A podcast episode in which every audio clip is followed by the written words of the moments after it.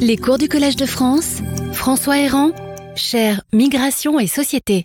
Permettez-moi d'abord de vous souhaiter une bonne année, une année qui sera pleine d'événements de toutes sortes, climatiques, euh, législatifs, euh, énergétiques, que sais-je encore, mais enfin aussi, j'espère, avec beaucoup de,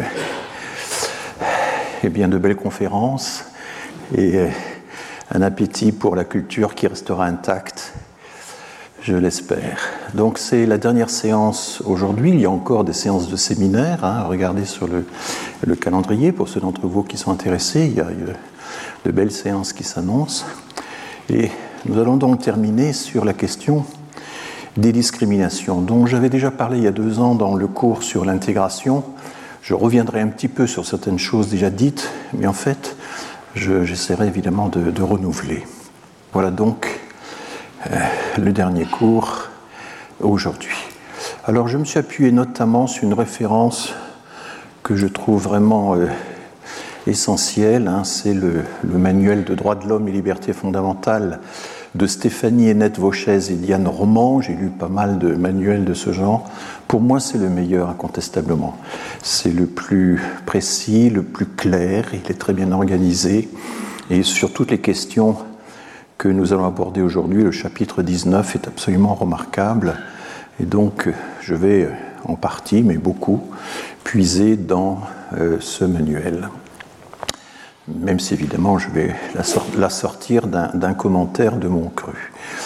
Alors il faut rappeler que euh, le principe de non-discrimination, c'est un principe qui, qui vient compléter, en quelque sorte corriger euh, euh, les problèmes que nous laisse le principe d'égalité. Parce qu'on pourrait croire que le principe d'égalité règle tout et qu'il n'est pas nécessaire de recourir au principe de non-discrimination qui est assez récent dans la législation. Euh, alors, rappelons un petit peu ce que c'est que le principe d'égalité. Dès la Déclaration des droits de l'homme et du citoyen, il y a ces phrases que tout le monde connaît les hommes naissent et demeurent libres et égaux en droit ce qui avait scandalisé le jeune Bentham qui disait mais enfin c'est pas possible, c'est complètement, enfin c'est inexact, enfin les hommes naissent et demeurent euh, inégaux en droit, enfin bon, euh, et évidemment ce, ce, participe, ce, cet indicatif, euh, ce présent de l'indicatif, pardon, a une valeur, euh, bien sûr, d'affirmation de, l'idéal. Et puis, l'article 6 est intéressant pour nous. La loi doit être la même pour tous, soit qu'elle protège, soit qu'elle punisse. Tous les citoyens étant égaux à ses yeux sont également admissibles à toute dignité, place et emploi public, selon leur capacité, avec un S, et sans autre distinction que celle de leur vertu et de leur talent. Et tout de suite, évidemment, il faut en conclure que le législateur peut, peut traiter différemment des personnes placées dans, différentes, dans différentes situations, sans que cela porte nécessairement atteinte au principe d'égalité. Hein. Ça, c'est toute la complexité du principe d'égalité, c'est que, évidemment, moyennant la prise en compte d'un certain nombre de situations différentes, on peut traiter différemment des, les personnes concernées. Euh, mais bon, à quel degré, dans quel, euh, jusqu'à quel point donc, euh, et s'ajoute à cela, en plus, euh, l'idée que le traitement différencié est possible s'il y a des conditions d'intérêt supérieures qui l'exigent. Bon, moi je prends un exemple, à un jour près, vous êtes mobilisable ou pas, et vous faites la guerre ou pas. Bon. Est-ce que c'est une discrimination entre les gens qui sont nés la veille et les gens qui sont nés le lendemain? Eh bien, euh, on, peut, le penser, puisque le sort des gens va être complètement différent euh, selon cette euh, chose absolument minime qui est la naissance au jour près. Mais l'intérêt supérieur de la nation exige que vous soyez mobilisé quand vous faites partie des tranches d'âge mobilisables. Bon, je prends un exemple tout de suite extrême. Évidemment, on peut trouver des exemples euh, moins. Euh, et donc, il faut que ce soit proportionné au regard des motifs. La mobilisation est proportionnée aux nécessités de la guerre. Euh, ça ne fait pas de problème. C'est un peu compliqué. Hein. J'aborderai tout à l'heure, si j'en ai le temps, par exemple, la question de savoir est-ce que le fait que la plupart des religions, pas toutes, mais recrutent des ministres du culte masculins, uniquement masculins. Est-ce que c'était une discrimination ou pas? Et là, la tradition législative française dit que la liberté religieuse et l'autonomie d'organisation des religions fait qu'on peut décider effectivement qu'on ne recrutera jamais d'hommes, uniquement des femmes. Alors vous voyez que c'est quand même... Euh, il y a bien sûr toute une série de mouvements à l'intérieur de l'Église catholique, par exemple, qui disent carrément, mais non, c'est une discrimination selon le sexe. Euh, et il faudrait que la liberté religieuse ou la liberté d'auto-organisation des organisations religieuses cède devant euh, ce principe majeur qui est euh, l'égalité des sexes. Mais vous voyez que nous avons déjà, je vous donne une exception assez forte, hein, et il n'existe pas actuellement d'action en justice contre l'Église au motif qu'elle refuse de recruter des prêtres femmes. Ça lui ferait du bien, je pense, mais enfin bon.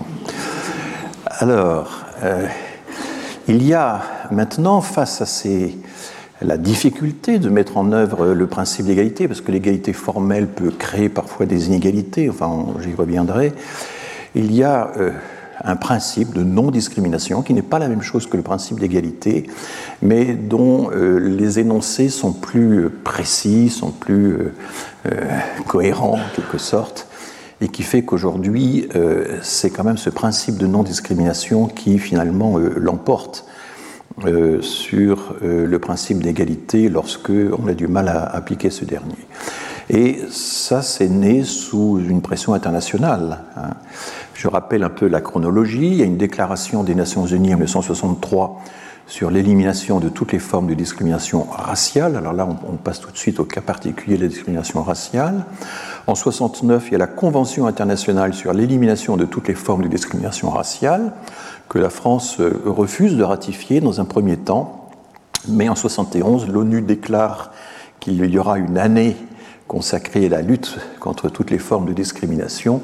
Et là, la France est bien obligée, euh, ne peut plus décemment refuser de ratifier. Euh, elle va ratifier donc la convention. Et en 1972, il va y avoir la fameuse loi Pleven, la loi donc du nom du ministre de la Justice de l'époque, la loi relative à la lutte contre le racisme, qui va être une loi très utilisée par un certain nombre d'associations pour lutter contre les formes explicites euh, de euh, déclarations euh, racistes. Donc elle fait deux choses, une loi très courte, elle tient en deux articles, hein, c'est une des lois les plus brèves que nous ayons. Elle modifie la loi sur la presse de juillet 81, 1881, la très vénérable loi de la presse française, qui est une loi qui protège fondamentalement euh, le, journaliste, enfin la liberté de la presse. Et elle introduit dans cette loi les délits d'injure, d'incitation à la haine en raison de l'origine ou de l'appartenance ou de la non-appartenance à une ethnie, une nation, une race ou une religion déterminée. Donc c'est un champ déjà euh, assez large. Et puis secondairement, elle modifie le code pénal. Et donc euh, tous les dépositaires ou les délégataires de l'autorité publique qui auront refusé sciemment un droit, quelqu'un qui aurait dû en bénéficier, eh bien, euh, sont punis, euh, peuvent être sanctionnés, etc. Et donc refusés sciemment. Et vous voyez que dans ces deux versants, la loi Pleven de 1972, qui était glorifié à l'époque comme étant unique au monde, comme marquant un, pas de géant dans la lutte contre les discriminations, elle est en fait très restreinte aux formes les plus explicites. Hein. la loi sur la presse est concernée et le refus euh, délibéré. Hein, euh, elle est donc concentrée sur les manifestations les plus explicites de euh, la discrimination. Elle est traitée au pénal et donc elle exige que le plaignant apporte la preuve de l'intentionnalité de la discrimination. Et ça, c'est extrêmement difficile, et ça va faire que, hormis quelques procès euh, très médiatiques organisés par certaines associations, des ligues de droits de l'homme, des, des, ligues de défense des droits de l'homme, elle va être en réalité très peu utilisée, car il est très difficile de démontrer l'intentionnalité du discriminateur. Et ça va être un peu tout le problème. Donc voilà, discrimination explicite, discrimination publiée, c'est ce qui permet de poursuivre Zemmour euh, quand il lâche tel ou tel propos à, la télévision ou dans des éditoriaux. Euh, voilà. Donc, euh, vous voyez par exemple dans les décomptes qui ont été faits au, milieu des années 2000, 2010, il n'y avait que 60 condamnations par an, ce qui est assez peu vu l'ampleur et le nombre des actes de discrimination qui peuvent exister dans tous les domaines de la vie sociale en France actuellement. Alors pourquoi avait-on euh, tardé à avoir ce genre de loi? En Angleterre, elle existait depuis longtemps, par exemple. Ben, les, arguments qu'on lit dans la presse de l'époque, dans les discours politiques de l'époque, c'est mais nous ne sommes ni les États-Unis ni l'Afrique du Sud. Nous ne pratiquons pas la ségrégation raciale, qui était une ségrégation de droit, n'est-ce pas? Et, nous ne sommes pas non plus dans le développement séparé, euh, euh, nous ne sommes pas dans l'apartheid. Et donc, la France ne se sentait pas très concernée par euh, ces affaires. Et puis il va y avoir en 73 toute une série de, de comment on appelle ça, de, petits pogroms, d'assassinats euh, d'immigrés d'origine arabe, notamment dans le sud de la France, qui ont, ont sensibilisé la population. Les, associations vont redoubler d'ardeur pour lutter contre, contre ces phénomènes-là. Et donc, enfin, elle a ses limites, la loi Pleven, et c'est seulement à la fin des années 90, au début des années 2000, que là, sous l'impulsion vraiment très directe euh, du droit européen, on va euh, se lancer dans euh, une véritable lutte contre les discriminations et la liste des critères prohibés alors va s'allonger. Il va y avoir la grossesse, il va y avoir l'orientation sexuelle, il va y avoir le handicap, etc. Tout ceci, et aujourd'hui on a 22 motifs donc prohibés de discrimination qui sont relevés dans le code pénal. Les deux grands textes, je pense que j'ai déjà l'occasion de vous le dire, les deux grands textes européens, ce sont les deux directives de l'an 2000. Euh, j'ai oublié d'indiquer l'année. Elles sont tellement connues, ces deux directives. Il y a ce qu'on appelle la directive RAS, c'est le nom euh, que l'abrégé par lequel elle est communément désignée, qui euh, donc édicte tous les principes rappelle tous les principes de lutte contre les discriminations, mais avec un côté très pratique. Il faut notamment que chaque pays euh, se dote d'une instance euh, de lutte contre les discriminations. On n'avait rien à l'époque. Il y avait euh, le GELD, le groupe d'études et de lutte contre les discriminations, qui avait été créé depuis quelques années, mais enfin qui n'avait pas de pouvoir judiciaire ou juridique. On va donc créer la HALD, la Haute Autorité de lutte contre les discriminations, qui va durer de 2005 à 2011. Donc elle est créée fin 2004, elle démarre le, 1er janvier 2005. Euh, elle est présidée par Louis Schweitzer. Vous vous souvenez du rôle très important que Louis Schweitzer a joué sur, dans l'espace public pour euh, faire connaître la HALD. Et donc la HALD pouvait recevoir des réclamations hein, ou des, plaintes et décider éventuellement de porter ça en justice et de se porter partie civile dans certains procès. Donc c'est ce que la HALD a commencé à faire et on a vu tout de suite que les réclamations euh, liées à, à l'origine des personnes étaient un des, un des thèmes les plus importants, enfin un des motifs les plus fréquents euh, de plaintes euh, dans la population. Et puis la HALDE euh, sous Nicolas Sarkozy a été donc absorbée par le défenseur des droits. Et aujourd'hui, c'est Madame Paul Angevin qui est en charge, qui est l'adjointe de la défenseur des droits et qui est en charge spécialement de, de la fraction du défenseur des droits qui correspond plus ou moins à l'ancienne ALDE.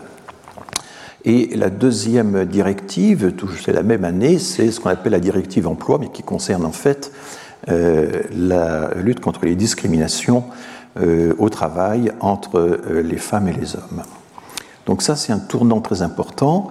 C'est aussi à partir de ces deux directives que, par exemple, les instituts statistiques nationaux vont être incités à dresser des statistiques qui prennent en compte l'origine des personnes pour pouvoir identifier euh, des parcours euh, d'emploi euh, frappés par des discriminations. on va, c'est à partir de là que l'INSEE va pouvoir notamment poser des questions dans ces grandes enquêtes sur les, non seulement le pays de naissance et la nationalité des personnes interrogées, mais aussi celle de leurs parents, hein, pour pouvoir identifier la seconde génération et étudier les, les, parcours les anomalies de parcours dans l'emploi, mais pas seulement dans l'emploi, face au logement, face à l'éducation, etc. Et il va y avoir plus d'une centaine d'études menées par les directions statistiques des ministères ou par l'INSEE sur ces questions-là dans les années qui, dans les dix années qui, suivront.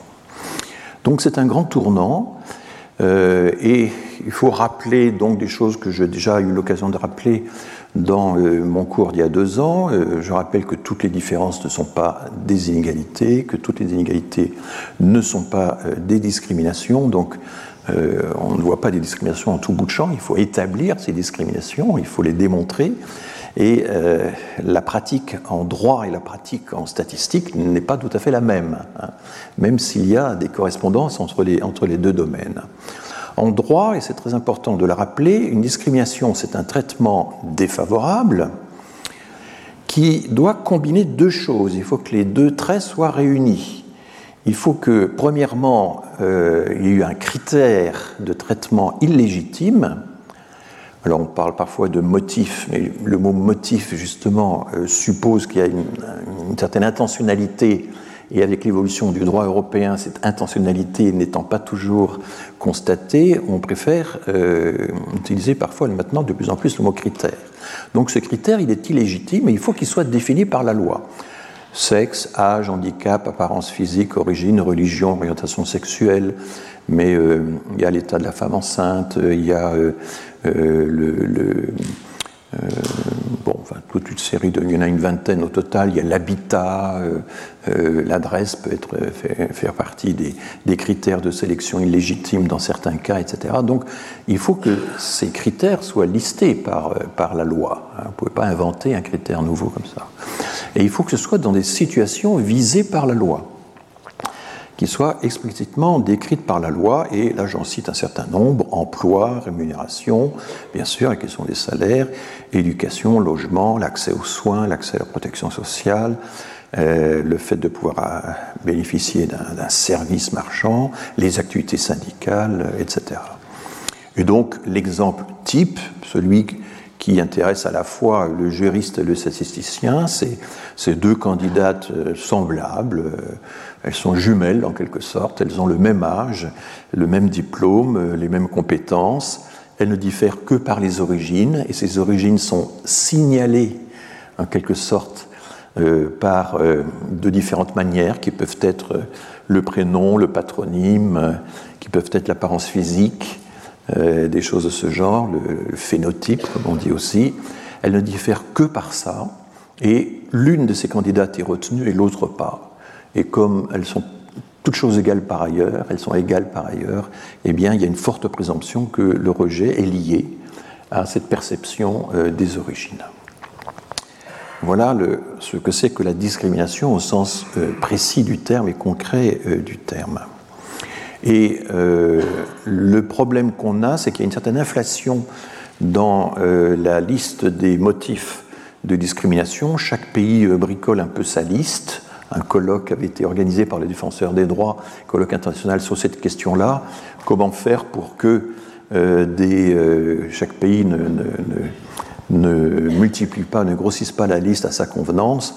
Donc euh, à gauche, il y a ce qui est commun, ce qui relève des textes internationaux européens et qu'on retrouve dans tous les pays européens. Puis à droite, il y a des choses qui ont été ajoutées spécialement par les législations françaises, qui souvent ne sont des synonymes ou des explicitations euh, des critères qui figurent dans euh, la partie gauche du tableau. Donc, euh, texte international européen, bien, bien sûr, il y a l'origine, il y a l'appartenance ou non vraie ou supposée, c'est toujours la formule utilisée à une ethnie, une nation ou une race, le mot race étant entre guillemets. Euh, il y a les opinions politiques, les activités syndicales, les opinions philosophiques, et par philosophique, on entend en général deux choses qui sont euh, l'appartenance à la franc-maçonnerie d'une part, et puis l'objection de conscience de l'autre. Ce sont les, deux, enfin, c'est pas une liste exhaustive évidemment, mais c'est en gros ce que ça recouvre. Donc c'est pas euh, ou heideggerien euh, ou déridien, que sais-je. Bon, et puis bien sûr, il y a les croyances ou l'appartenance ou non, vraie ou supposée, à une religion déterminée. Ça, donc origine, euh, race, religion, ce sont évidemment les. Mais se sont ajoutés donc l'âge, le sexe, l'identité de genre, l'orientation sexuelle, la grossesse, l'état de santé. Donc l'état de santé, c'est quand même quelque chose de considérable, évidemment. Euh, euh, et, il a été introduit assez tardivement hein, dans la liste, bien après le handicap par exemple, et aussi les caractéristiques génétiques qui sont une chose qui vous appartient personnellement et que, euh, qui ne peuvent en aucun cas être euh, utilisées comme motif de, sélection. Voilà, alors la législation française a ajouté euh, les mœurs, euh, ce qui est une appellation un peu curieuse qui, est redondante avec les questions euh, d'orientation sexuelle, par exemple, ou, euh, ou de croyances, ou de, enfin, on ne sait pas trop. Il y a l'incapacité à s'exprimer dans une langue autre, le français, qui ne doit pas être rédhibitoire dans certains types de sélection. Il y a la domiciliation bancaire, l'adresse révélée par la domiciliation bancaire. le lieu de résidence, enfin voilà. Donc, et il y a actuellement toute une réflexion pour essayer d'harmoniser un peu ces législations nationales et euh, transnationales. Bon, j'ai commencé à vous le dire, le gros problème euh, du droit pénal, c'est de démontrer l'intentionnalité et la discrimination. Alors on a fait des progrès. Euh, ce n'est pas vraiment applicable aux discriminations structurelles, on va voir ce que c'est. Mais euh, depuis euh, la loi de 2008, la loi de 2008, c'est une des grandes lois de transposition des directives européennes, et eh bien, euh, c'est aux défendeurs, c'est au, par exemple, à l'employeur ou au bailleur, etc., à l'offreur de logement, enfin bon, de démontrer qu'il n'a pas voulu discriminer et que le traitement différentiel qu'il a appliqué était justifié par d'autres motifs légitimes. Et c'est à lui d'apporter la démonstration. Euh, après novembre 2002, il y a eu un autre progrès qui a été accompli, et ça, c'est on le doit à SOS Racisme, qui a euh, réussi à faire condamner donc le Moulin Rouge. Hein, c'est une affaire célèbre. Euh, depuis des années et des années, il n'y avait jamais en salle de, de, recrutement de personnes noires. On ne les trouvait que dans, la, dans les cuisines. Et euh, la secrétaire générale du Moulin Rouge euh, s'est dévoilée un jour devant un, candidat et a, expliqué un peu son, principe. Et euh, donc SOS Racisme s'est emparé de ça. C'est un des grands succès de SOS Racisme d'avoir réussi à faire condamner le Moulin Rouge. Et du coup aussi, alors il a fallu encore plusieurs années, à rendre recevable en justice l'utilisation des euh, testings, mais de ce testing individuel hein, qui consistait à envoyer, coup sur coup deux personnes différentes devant la même boîte de nuit, devant le même bailleur, etc. Euh, et donc, euh, le Conseil d'État a considéré que c'était recevable comme moyen de preuve, non pas comme preuve directe, mais qu'on pouvait légitimement présenter des éléments statistiques qui étaient suffisamment euh, solides et sérieux pour que le juge puisse les considérer. Hein, vous voyez un peu toute la prudence. Il y, a, toujours une très grande difficulté de la part des juges à accepter la preuve statistique, parce que la preuve statistique, ce n'est pas une preuve juridique, hein, c'est simplement un élément à prendre en considération que le juge va juger euh, utile ou pas. Il y a évidemment une pression de la démonstration statistique sur le jugement judiciaire et au niveau européen, la reconnaissance de la statistique est beaucoup plus forte euh, que, ce n'est le cas euh, en France. Et puis, autre amélioration, autre pression possible qui n'a pas encore été très utilisée, c'est une action de groupe possible, c'est la menace d'une action de groupe qui est quand même très dissuasive pour l'employeur qui aurait la fantaisie d'appliquer systématiquement des critères de sélection illégitimes. Il risque à ce moment-là d'avoir devant lui tout un, euh, une foule de, plaignants, euh, ça, ça serait évidemment, ça ferait très mauvais genre. Voilà. Quand on regarde euh, actuellement la statistique des réclamations enregistrées par le défenseur des droits, 115 000 réclamations en 2021. Ça a augmenté fortement depuis 2020 parce qu'il y a eu la création d'une plateforme de discrimination, vous savez, à la suite du tabassage de ce producteur de films noirs euh, par la police. Hein. Vous vous souvenez de cette affaire qui avait suscité une grande émotion, puisqu'il y avait une vidéo qui était accusatrice, évidemment, euh, qui avait bien montré ce qui se passait. Et donc, à la suite de ça, le président de la République a demandé qu'on crée une plateforme de, de dépôt de plaintes qui, au début, devait viser, uniquement la police. Les syndicats de police ont refusé de tel système et finalement, c'est devenu un outil de plus au sein du défenseur des droits. C'était un peu un recul par rapport à la demande qui avait été faite euh, contre les violences, policières, puisque évidemment, euh, officiellement, l'État n'admet pas qu'il puisse y avoir des violences euh, policières systémiques, enfin, selon le, terme utilisé par le défenseur des droits. Alors vous voyez que les réclamations enregistrées par le défenseur des droits, la nomenclature a changé au fil du temps, ce qui est un peu difficile, ça rend les choses un peu difficiles à analyser. On est surpris de voir que le droit routier, par exemple, prend une telle importance. Hein. Euh, là, il y a, euh, enfin, le droit des étrangers est en seconde position, fait partie des, grandes, des grands chapitres, des grandes rubriques des réclamations enregistrées par les défenseurs des droits. La plateforme antidiscrimination, je viens d'en parler, et elle a quand même, même si c'est un recul par rapport au projet initial qui consistait à, se centrer sur euh, la question de la violence policière, euh, ça a quand même augmenté de 20% le nombre des réclamations déposées aux défenseurs des droits en une seule année, donc ce qui évidemment peut être considéré comme un succès, bien sûr. Voilà, 26% même, vous voyez. Bon, il faut rappeler que le grand article anti-discrimination de la Convention européenne des droits de l'homme, c'est l'article 14, que le principe de non-discrimination est fondateur et transversal à, tous les articles de la Convention européenne des droits de l'homme. Et il a cette particularité, il y a beaucoup de jugements de la Cour qui combinent la référence à l'article 14 avec la référence à d'autres articles euh, de la Convention européenne des droits de l'homme. Et tous ces articles s'enchevêtrent un peu euh, au, fur et à mesure que la jurisprudence euh, se développe. Et donc, je rappelle cet article, la jouissance des droits et libertés reconnus dans la présente Convention doit être assurée sans distinction aucune, fondée notamment, et ce notamment ouvre la voie à euh, une augmentation, un allongement possible de la liste, fondée notamment sur le sexe, la race, la couleur, la langue, la religion, les opinions politiques ou toutes autres opinions, l'origine nationale ou sociale, l'appartenance à une minorité nationale, alors ça, ça fait référence au sens de minorité nationale dans les pays d'Europe centrale et orientale, bien sûr, la fortune, la naissance ou toute autre situation. Vous voyez que euh, c'est extrêmement euh, extensif et qu'ensuite euh, chaque pays, et c'est pour ça un peu que chaque pays essaie ensuite de concrétiser sa propre liste avec parfois des, discordances d'un pays à l'autre.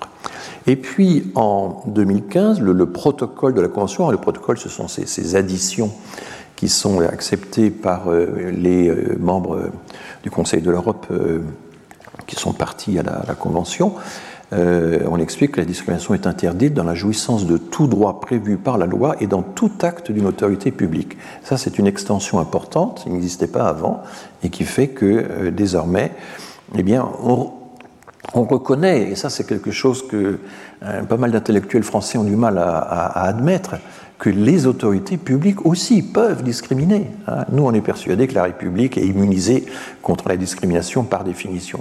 Ben, loin de là. Hein.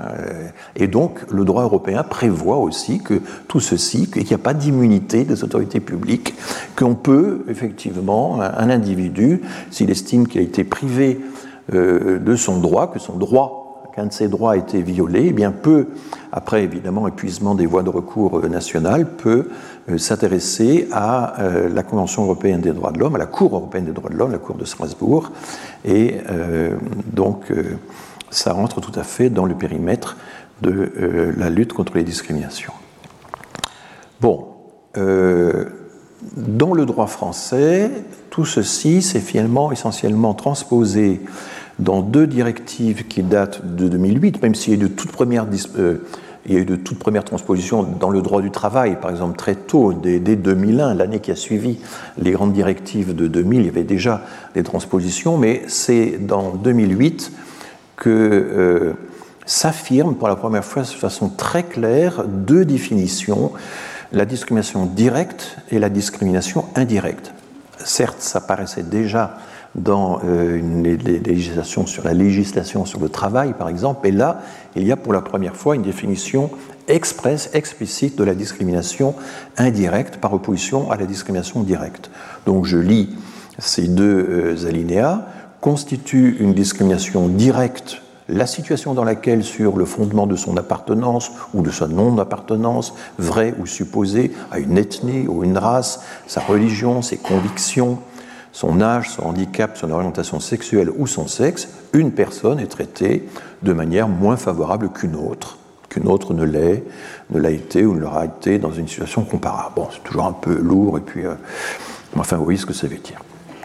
Constitue une discrimination indirecte une disposition, donc ça peut être une mesure, hein, c'est pas une déclaration intentionnelle, hein. c'est une disposition, un dispositif, c'est quelque chose d'impersonnel, hein. un critère ou une pratique neutre en apparence, mais susceptible d'entraîner pour l'un des motifs mentionnés au premier alinéa, donc toute cette liste de, critères, un désavantage particulier pour les personnes par rapport à d'autres personnes, à moins que cette disposition, ce critère ou cette pratique ne soit objectivement justifiée par un but légitime et que les moyens pour réaliser ce but ne soient nécessaires et appropriés. Vous voyez qu'il euh, y a quand même des, restrictions. Alors l'exemple type, hein, l'exemple toujours cité, c'est celui de la mesure d'âge euh, qui, avait, qui était en valeur dans la police grecque. on pouvait, pour être recruté dans la police grecque, il ne fallait pas avoir moins d'un mètre soixante-dix. Ben, un mètre soixante-dix, c'est un critère neutre en apparence, mais en réalité, évidemment, ça euh, touchait en probabilité beaucoup plus les femmes que les hommes, et donc les femmes ont protesté, évidemment, contre euh, ce, dispositif soi-disant neutre, mais qui en réalité désavantageait les femmes parce qu'il ne tenait pas compte du fait que, du point de vue de la taille, les hommes et les femmes sont dans des situations différentes. Donc c'est un, c'est un exemple, mais d'autres exemples, alors qui sont venus des États-Unis, il y a une, inspiration américaine très puissante hein, aussi dans tout ça, hein, qui transite parfois par, euh, qui a parfois transité par l'Angleterre, mais euh, il y a une, influence américaine très forte. Euh, par exemple, il y a des épreuves de concours, euh, des épreuves de culture générale qui sont les mêmes pour tous, mais qui ne mettent pas dans les mêmes situations des gens qui sont nés dans cette culture, ils sont accoutumés depuis qu'ils sont tout petits, euh, ça fait partie des sujets de conversation à table, alors que dans d'autres familles, c'est quelque chose qu'il faut apprendre de l'extérieur. Eh bien, il y a des, des affaires aux États-Unis, notamment dans les concours de recrutement de pompiers. On se demandait pourquoi il n'y a pas de noirs dans les corps de pompiers euh, dans certaines grandes villes américaines? Parce qu'il y avait des concours, des épreuves de culture générale qui étaient propres à éliminer euh, certaines minorités. Donc euh, tout ceci, vous vous rendez bien compte, l'appréciation de tout ça est assez difficile hein, à réaliser, c'est pas, pas automatique. Voilà. Et ce qui rend le concept de discrimination euh, parfois difficile à appliquer, on a dit qu'il y avait des problèmes sur la notion d'égalité, mais enfin, la discrimination maintenant euh, est, caractérisée de multiples façons.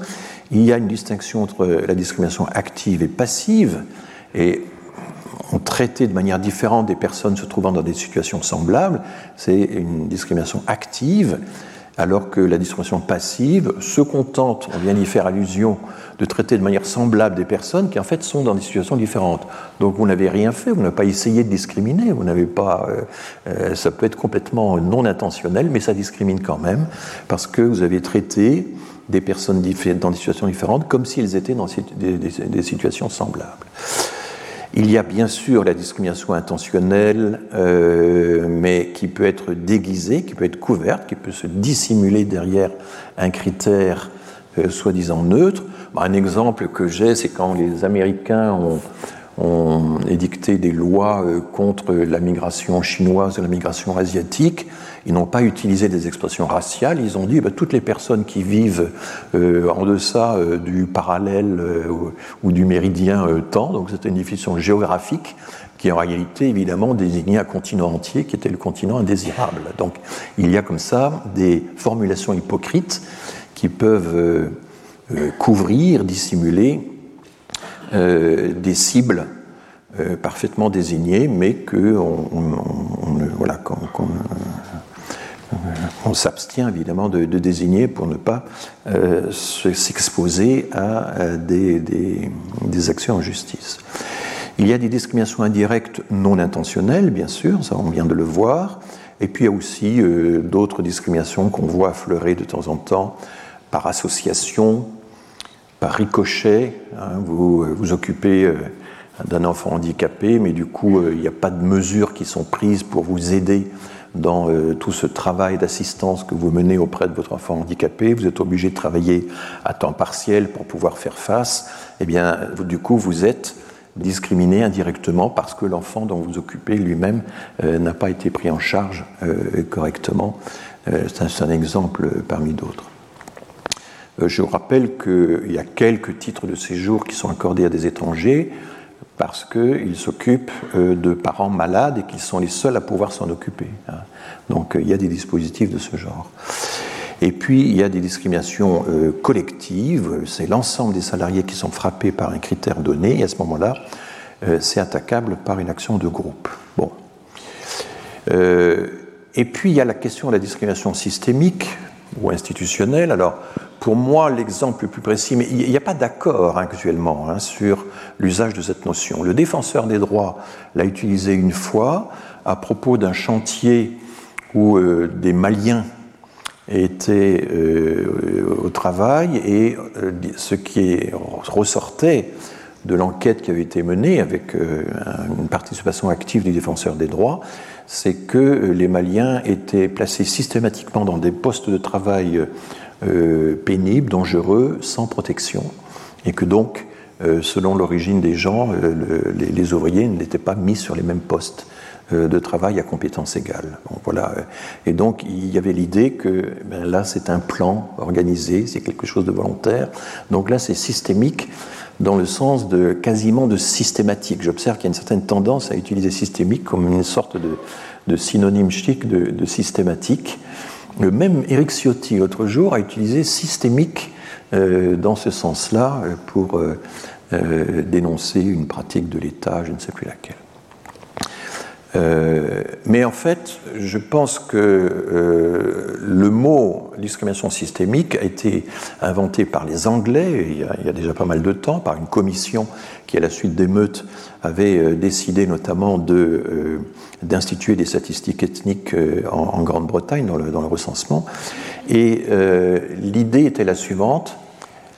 Il y a des comportements discriminatoires dans certaines institutions de l'État.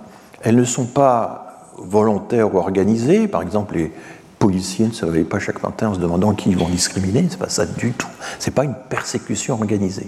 C'est pour ça que les, gens qui disent mais la discrimination systémique c'est scandaleux, on n'est pas sous Vichy, on n'est pas. Euh, oui, mais euh, discrimination systémique ne veut pas dire persécution organisée et inscrite dans la loi ce sont des pratiques un peu diffuses, il y a des effets d'entraînement entre les équipes, il y a, euh, ça c'est une première chose, donc il y a quand même aussi un, niveau individuel euh, des gens qui ne se retiennent pas. Il y a, un petit minimum d'intentionnalité. Ce n'est pas purement euh, mécanique ou objectif. Hein.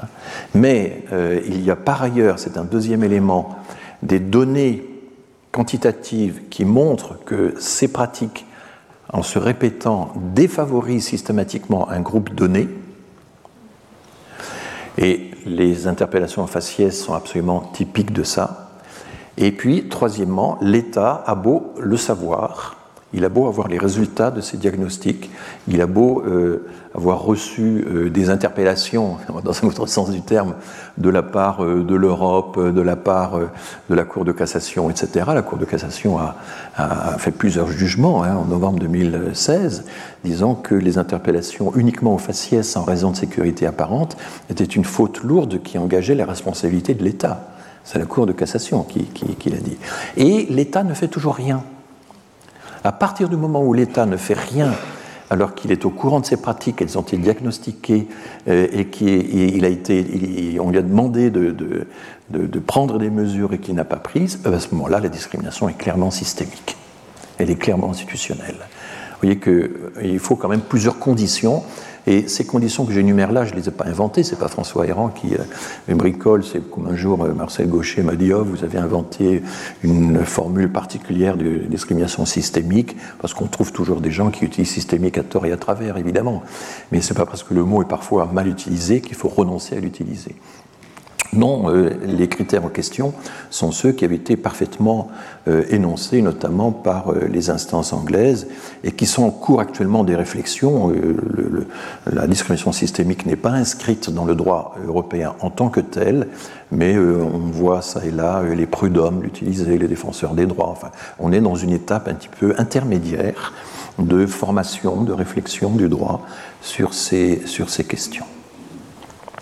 Voilà, et donc, euh, bien sûr, on aime tous la République, bien sûr, on partage tous euh, le grand idéal d'égalité, bien sûr, voilà, mais l'égalité ne se décrète pas, elle, se construit, elle se bâtit au fur et à mesure des affaires, des expériences, des contre-expériences, et c'est comme ça qu'on avance. Et donc, un, des problèmes que moi je vois hein, dans certaines formes de républicanisme exacerbé, c'est l'idée qu'à partir du moment où on a notre idéal, hein, la République assure l'égalité de droits, il y a ce mot assure dans, euh, la déclaration, euh, dans, la Constitution, dans, l'article 1er de la Constitution de 1958, et la République assure l'égalité de droits. Bon, bah, il ne suffit pas de dire qu'elle l'assure, il faut encore vérifier qu'elle l'assure effectivement. Et c'est tout le problème de l'écart entre euh, l'énoncé des principes, la, consécration des principes dans les textes, et puis l'effectivité des droits, euh, la, mise en pratique effective, et c'est là qu'on se sépare. Euh, oui, euh, le droit européen est absolument clair, il peut y avoir des discriminations systémiques, et j'avais eu comme ça un débat avec un, un journaliste de France Culture, le matinalier de France Culture, comme, on dit dans la maison, euh, Guillaume Erner, qui avait écrit dans Charlie Hebdo un éditorial vraiment mais fulminant contre la notion de discrimination euh, non intentionnelle. Il disait, à ce moment-là, euh, c'est scandaleux, il n'y a plus de responsabilité, plus personne n'est responsable des discriminations, ça supprime la notion de responsabilité là. Or, c'est une méprise totale sur la notion de discrimination indirecte ou, non intentionnelle, c'est qu'au contraire, quand on euh, met le doigt sur ce genre de discrimination, on accroît le degré de conscience nécessaire pour essayer de comprendre pourquoi il y a tout de même discrimination. Hein. Et l'abstention, le fait de ne pas agir, alors qu'il y a un diagnostic qui a été fait, euh, ça, constitue, euh, ça constitue la discrimination. Il peut y avoir des discriminations passives parce qu'on on, a justement pris prétexte du fait que ce n'était pas intentionnel pour s'exonérer, alors que l'objectif n'est pas ça. L'objectif n'est pas d'exonérer la responsabilité des personnes. L'objectif est de, évidemment, euh, intensifier encore la capacité à prendre conscience des mécanismes réels. Et donc, ça veut dire qu'il bah, faut bien que la police, à un certain moment, euh, se réforme, ne contente pas d'écouter quelques syndicats. Toutes les solutions proposées sur les interpellations à faciès ont été rejetées, hein, que ce soit la caméra embarquée, que ce soit le récépissé, que ce soit la plateforme de signalement immédiat, etc. Tout ça a été rejeté, donc on ne fait rien. Ben, euh, et pendant ce temps, euh, il y a quand même des chercheurs qui continuent de mesurer par des expériences précises l'ampleur des discriminations, et elle est vraiment considérable. Alors on verra qu'il y a des mécanismes de défense de la part de certains courants intellectuels contre euh, ce genre de démonstration, y compris contre les enquêtes, et je vous en donnerai euh, des exemples.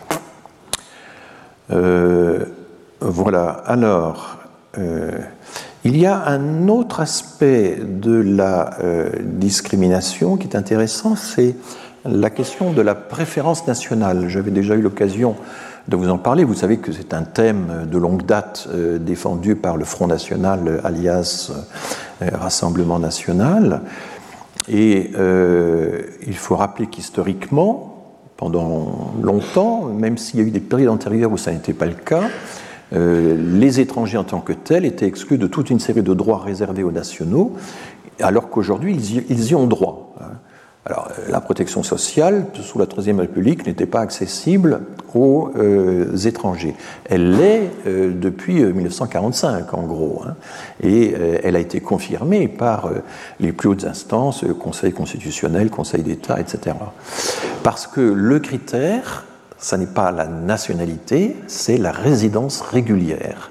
Et donc il y a toujours ce jeu, hein. à partir du moment où vous êtes un résident régulier euh, sur un territoire, donc là il y a une vision territoriale du droit et non plus simplement nationale, eh bien ça vous donne un certain nombre de droits. Et c'est très important de, ne pas confondre, de ne pas rabattre le droit euh, territorial lié à une résidence régulière, une résidence euh, légitime, statutaire en quelque sorte, euh, et c'est ce qu'on avait autrefois, donc ne pas confondre ça avec le critère de nationalité. Donc ça n'était pas une préférence nationale, c'était une préférence pour les gens qui étaient domiciliés de longue date, et on avait ça pendant longtemps, hein, jusqu'au milieu du XIXe siècle. La domiciliation donnait aux étrangers des droits très importants qui faisaient même qu'ils n'avaient pas intérêt à demander la naturalisation. Ça a été un des problèmes qui s'est posé, et c'est la raison pour laquelle on a mis fin au régime de la domiciliation qui ouvrait des droits très importants euh, pour justement pousser les gens à se, naturaliser. Alors il faut rappeler que pendant très longtemps, les publications en langue étrangère euh, étaient dérogatoires, traitées de façon dérogatoire par rapport aux, lois communes. Il y avait un contrôle préalable, qui et ça a été supprimé euh, assez tardivement en fait. Hein. je crois que c'est au début des années 80. La liberté d'association des étrangers était également très limitée. Là aussi, c'est au début des années 80 qu'elle a été vraiment euh, libérés. Il y a des professions fermées, ça c'est tout un chapitre, je n'en parlerai pas encore aujourd'hui. Il y avait par exemple, euh, il était interdit aux étrangers de voter euh, aux élections professionnelles dans les chambres des métiers. Hein, vous voyez ce genre de choses. Voilà. Et un thème qui a été étudié en détail et de façon tout à fait passionnante par Patrick Weil dans son livre Qu'est-ce qu'un Français? Pendant longtemps, on imposait un stage euh, aux étrangers qui venaient d'être naturalisés. Il fallait qu'ils attendent encore cinq ans après la naturalisation pour avoir le droit de vote, le droit d'être éligible, etc. Et euh, cette période de stage, elle a été supprimée sous le premier septennat de François Mitterrand. Hein. C'est à ce moment-là que vraiment disparaissent toutes ces euh, dérogations au droit commun. Et puis bien sûr, il faut toujours rappeler que les lois de Vichy ont porté ce principe à son comble donc euh, priver de droits les étrangers en tant qu'étrangers indésirables, etc. Euh, donc, et aujourd'hui, tout le débat sur la régularisation, qui va être l'objet de la loi qui passera au Sénat, semble-t-il, en février et à l'Assemblée nationale au mois de mars, ça met en jeu aussi ça, reconnaître qu'il y a une sorte de droit euh, de, résidence, de droit de, aussi de travail accumulé, etc., qui euh, euh, permet finalement d'obtenir un titre de séjour moyennant certaines conditions. Bon, ça c'est toute la question est là. Beaucoup de choses vont, se jouer dans cette loi sur les détails, les délais nécessaires de résidence en France, de durée de travail déjà accomplie, etc. Et on saura si c'est quelque chose qui concernera une toute petite fraction de personnes, quelques milliers ou quelques dizaines de milliers, voire davantage.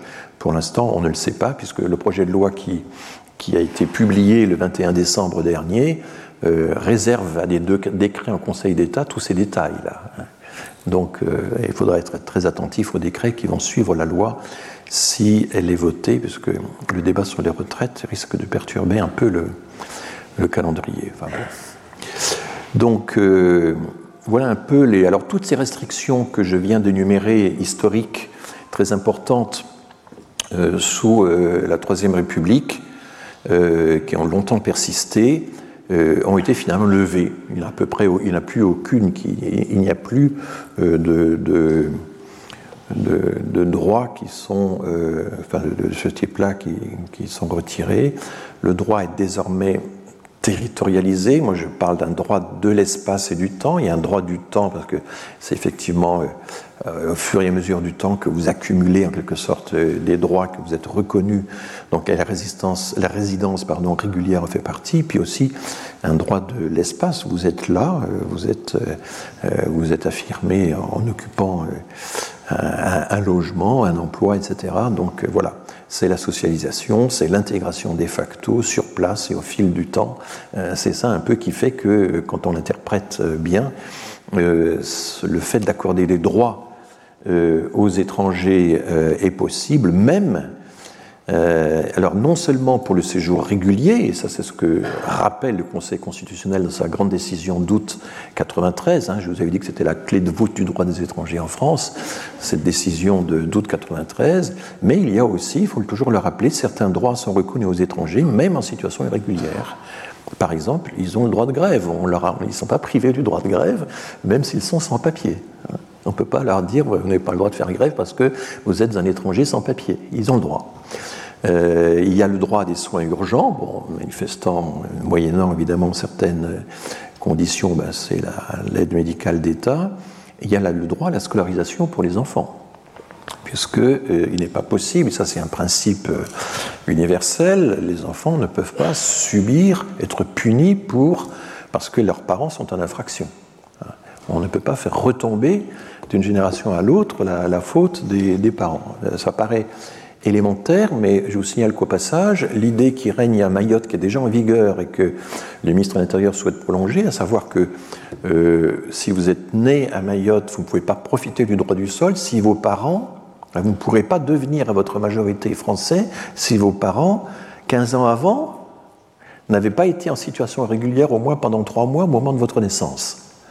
Donc c'est quand même une, clause assez étrange consistant à dire euh, le droit que vous aurez et que vous n'aurez pas, eh bien, il sera activé seulement si vos parents, il y a 20 ans, au moment de votre naissance, avaient déjà euh, trois 3 ans de séjour régulier ou pas. 3 ans de séjour régulier que le projet que le, ministre de l'Intérieur souhaite euh, porter à un an. C'est ce qu'il a annoncé dans une déclaration récente. Donc là, ça pose un problème intéressant de savoir est-ce qu'on peut punir, en quelque sorte, les enfants pour les infractions des parents. Voilà. Alors tout ceci, euh, ce sont des droits euh, qui, sont, qui existent, hein, que, notre système euh, autorise, mais évidemment après, il y a tout le problème de la mise en pratique, et ça, c'est une autre histoire. J'avais, dans le cours que j'ai fait il y a deux ans, donné toute une série d'exemples d'études statistiques sur les discriminations, sur l'empire des discriminations, on peut toujours le retrouver sur le site du collège. Il y avait notamment euh, des études sur euh, les discriminations euh, en fonction de, de l'origine pour avoir accès à des, emplois. vous savez, c'est le, avoir accès à des emplois du genre informaticien, des, choses de ce genre. Et le principe, c'était ce qu'on appelait le taux de rappel, c'est-à-dire que on envoie euh, des centaines, on envoie des milliers de CV fictifs, mais jumelés, hein, euh, qui ne diffèrent que par une indication sur l'origine, et à des centaines d'employeurs réels. Et puis on regarde comment ils réagissent à tout ça et on calcule des taux de rappel, c'est-à-dire est-ce qu'on vous rappelle pour un entretien d'embauche ou pas. C'est une technique qui a été utilisée dans le monde entier. Euh, il y a des revues qui portent parfois sur des dizaines et des dizaines d'études qui ont été faites là-dessus. Et en gros, euh, le résultat, c'est un peu le même dans tous les pays occidentaux. C'est que si vous avez le malheur d'avoir un, signe d'appartenance enfin, qui vous renvoie euh, au Maghreb ou à l'Afrique subsaharienne, évidemment les origines changent d'un pays à l'autre, eh bien, le taux de discrimination, c'est-à-dire le pourcentage de chances que vous perdez d'être rappelé, c'est de l'ordre de 50%. Hein. Vos chances d'être rappelé pour l'entretien d'embauche sont tout simplement divisées par deux lorsque vous avez le malheur d'avoir euh, ce genre de signe. Alors, euh, ces études se sont euh, continues, se multiplient. il faut faire attention, il y a des, des des sociétés privées qui improvisent comme ça des testings qui ne sont pas de bonne qualité, c'est très compliqué à mettre en œuvre, hein, parce que envoyer deux CV semblables qui diffèrent juste par un point, c'est très vite décelable par euh, euh, les personnes chargées du recrutement, par les DRH, etc. Et donc il faut introduire des variantes qui sont des variantes de, de, présentation, mais qui voilà, et puis il faut parfois faire tourner ces variantes. Enfin bon, il y a, y a des systèmes assez assez complexes, ça réclame beaucoup de soins, beaucoup de, de précautions. Euh, mais enfin, on y arrive. Et euh, une des équipes euh, les plus. alors, oui, d'abord, il y a régulièrement des questions qui sont posées par des parlementaires au gouvernement avec très peu de réponses. Parce que, par exemple, telle association, SOS Racisme, c'est typique, alerte un député en disant on a démontré dans telle et telle opération que voilà, 136 euh, agences immobilières que nous avons testées, euh, eh bien, il y a quasiment la moitié de ces agences qui, lorsqu'on leur dit au téléphone, écoutez, j'aimerais pas avoir quelqu'un qui viendrait d'Afrique ou du Maghreb. Donc, c'est les propriétaires qui proposent en location, qui offrent en location via une agence leur appartement à des, voilà, à des locataires et qui disent mais écoutez, j'aimerais pas que ce soit un Africain ou j'aimerais pas que ce soit un Arabe ou quelque chose comme ça. Et à ce moment-là, on peut vérifier par ces appels téléphoniques si l'agence accepte ou pas cette euh, exigence discriminatoire évidemment des propriétaires. Et en gros, ben, une fois sur deux, euh, les agences acceptent euh, ce genre de, de, discrimination. Voilà. C'est même si on a par ailleurs des indications comme quoi les personnes en question sont solvables. Alors c'est ça, ce, voilà. Donc vous avez régulièrement des questions qui sont posées au gouvernement. Que comptez-vous faire pour euh, diminuer d'armes? Euh, Il n'y a pas grand-chose qui est, qui est fait, à moins évidemment d'instituer, euh, de créer toute une agence de contrôle des bailleurs, etc., qui lutterait contre ce genre de choses. un autre exemple, en mai 2021, vous voyez, c'est assez récent, 69 agences franciliennes d'intérim dans le bâtiment ont été testés par téléphone par SOS Racisme et ils ont pris euh, les dix principales enseignes de l'intérim. Hein. Vous savez que c'est un, système très concentré. Donc un militant se fait passer pour l'employé d'une entreprise fictive. Il dit qu'il dit vouloir recruter deux manutentionnaires non qualifiés pour un travail d'une semaine. Et là encore, 45% euh, des agences acceptent la consigne euh, comme quoi on filtrera les candidatures pour ne retenir que des profils euh, européens. Et pourtant, ces agences ont signé par ailleurs de belles chartes sur euh, célébrant la diversité, l'inclusion, etc. Dans leur, voilà.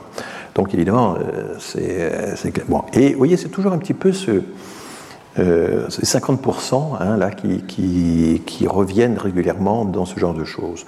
J'avais, euh, là je reprends, je n'ai pas le droit normalement hein, de refaire le même cours d'une année à l'autre, je, je, vous indique que c'est quand même un document pédagogique extraordinaire, euh, le fameux numéro triple d'économie et statistique qui date maintenant de 2013, dans lequel il y avait une douzaine d'articles, une douzaine d'exemples précédé d'une introduction extraordinairement euh, pédagogique qui explique en gros les trois grandes approches statistiques, hein, non pas juridiques, mais qui ont quand même un rapport avec la démonstration juridique. Trois approches, donc la discrimination. Il y a la composante inexpliquée, ben, toute chose égale par ailleurs, quand on regarde une enquête, des personnes à compétences égales, à âge égal, etc., n'ont pas les mêmes probabilités d'être recrutées ou d'être promues, etc. Et euh, ça, c'est euh, une présomption très forte, évidemment, qu'il y a euh, des, euh, que cette composante inexpliquée, qu'on ne peut pas, on peut pas expliquer les différences de recrutement par le diplôme, par l'âge, par l'expérience. il y a manifestement autre chose qui joue, qui, semble-t-il, est de la discrimination.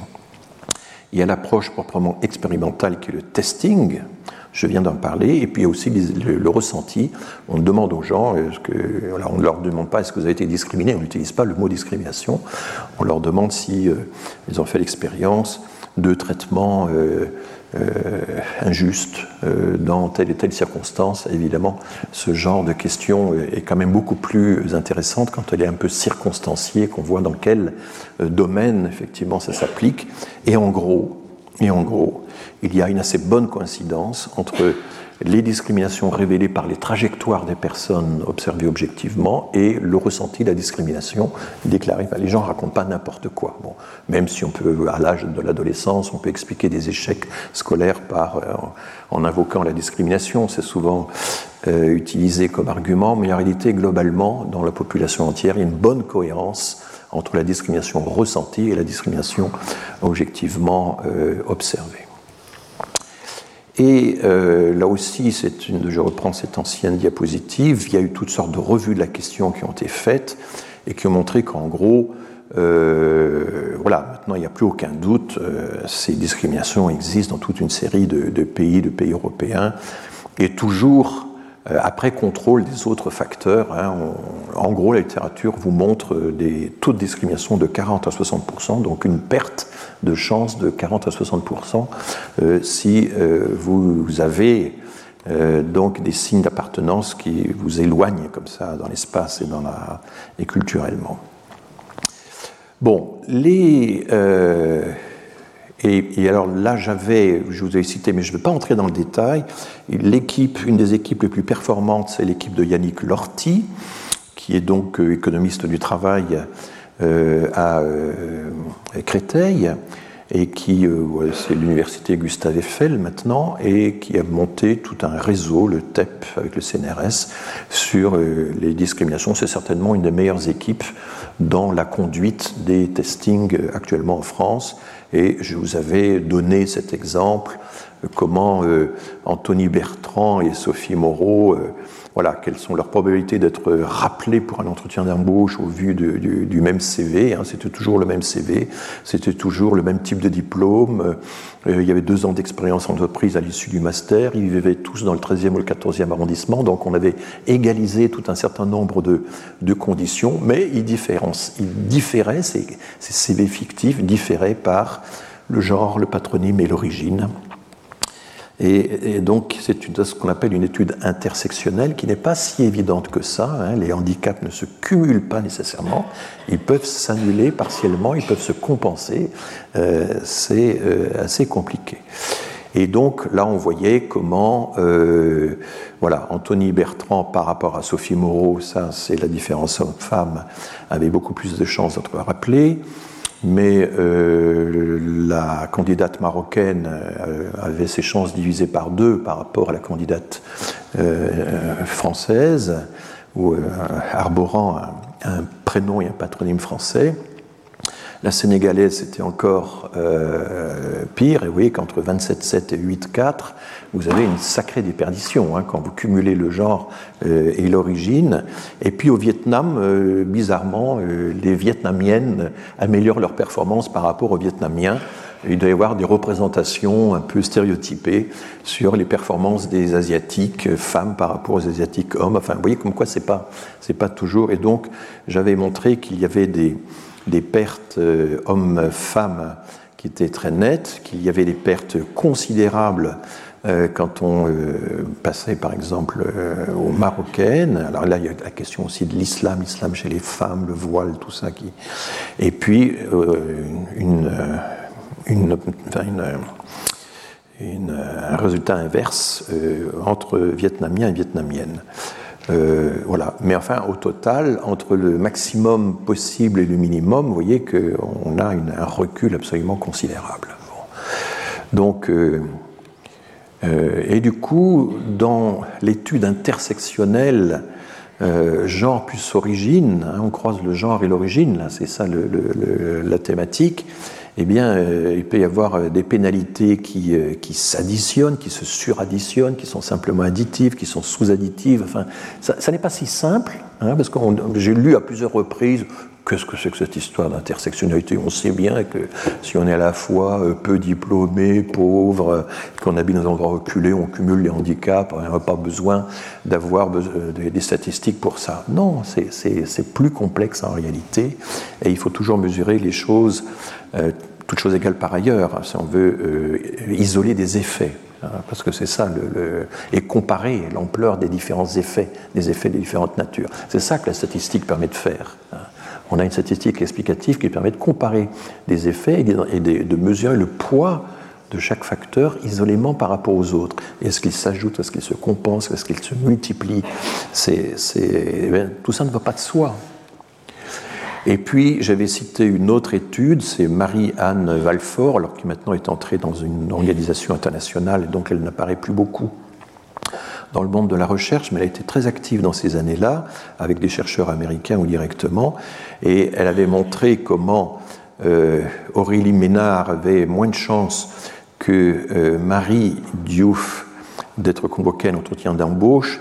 C'était pour des emplois, euh, je ne sais plus lesquels, de type informatique, quelque chose comme ça, d'analyse des données, quelque chose comme ça. Mais si Marie Diouf avait le malheur de s'appeler Khadija Diouf, là, ses chances étaient fortement diminuées. Donc Marie, prénom chrétien, ça euh, la remontait euh, dans euh, la non-discrimination, mais voilà, c'est quand même spectaculaire. Hein.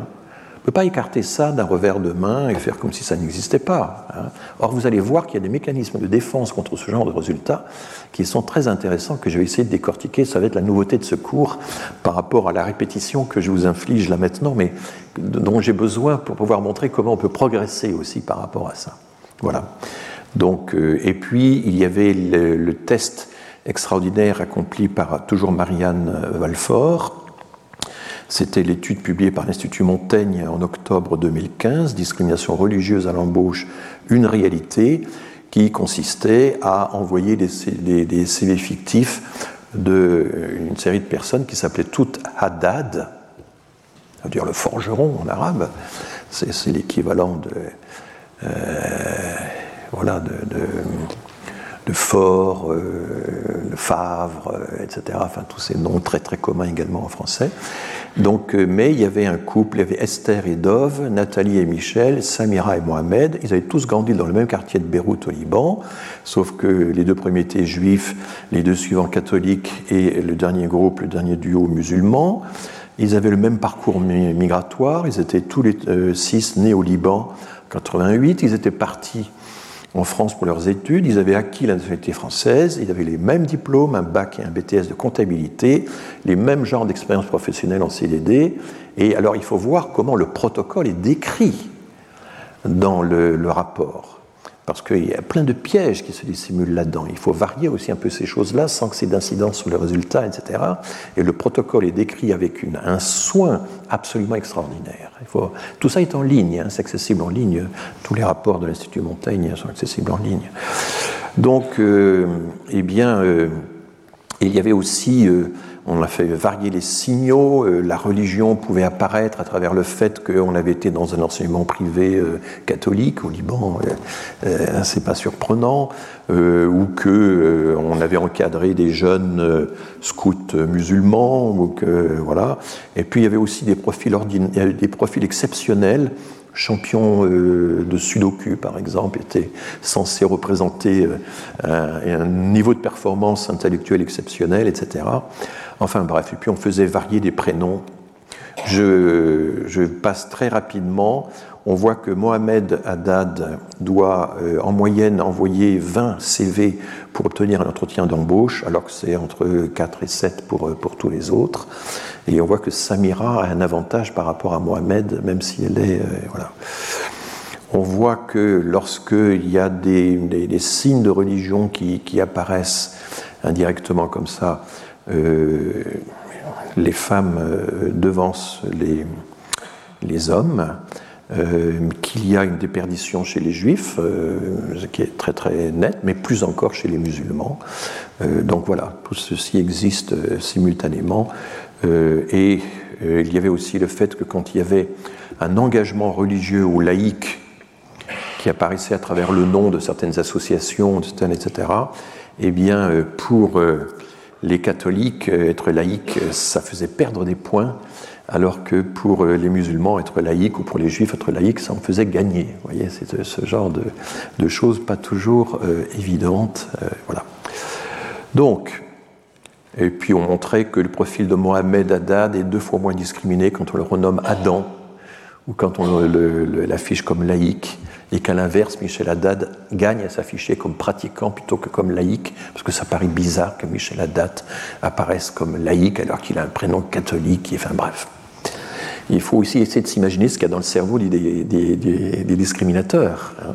Et c'est ça qui est parfois reproché à ces études, c'est que euh, oui, il faut se mettre dans la tête du discriminateur. Et du coup, est-ce qu'on n'est pas raciste soi-même quand on fait ce genre de choses? Ben non, il faut bien, euh, quand on étudie les discriminations, essayer de savoir euh, comment fonctionne la discrimination dans le, dans le cerveau de ceux qui la pratiquent.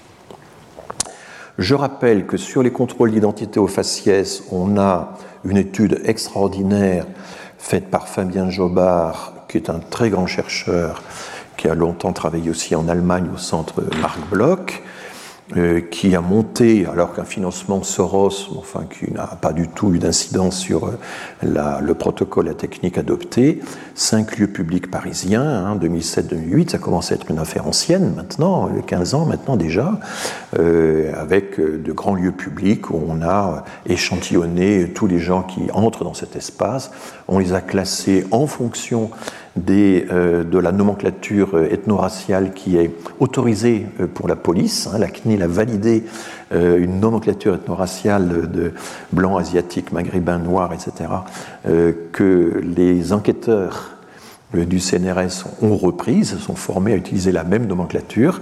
Et puis donc, on voit, on calcule le nombre de gens qui correspondent aux différents types qui entrent dans cet espace. Et ensuite, on observe quelle est la probabilité qu'ils ont d'être interpellés par la police, d'être fouillés et ensuite d'être emmenés au poste. Il y, a les, trois degrés qui sont dans l'enquête. Et, euh, et donc, il y en a quatre même. Il y a la palpation de sécurité qui euh, se glisse dans la. Voilà. Et donc, les résultats étaient absolument saisissants. Sur 37 326 pass, euh, passants, et à 524 contrôles ont été observés. une personne sur 176, c'est pas négligeable. Hein mais pour les Noirs, c'est 1 sur 45, pour les Maghrébins, c'est 1 sur 58. C'est vraiment une surreprésentation euh, très forte. Et les enquêteurs avaient bien fait attention à, égaliser aussi certaines conditions. Si on porte un sac à la gare du Nord, ça peut être un objet suspect que les policiers seraient légitimes à vouloir euh, fouiller, par exemple. Euh, et puis, il y avait également une distinction entre être en tenue de ville ou être en tenue de sport, en tenue de jeune ou pas.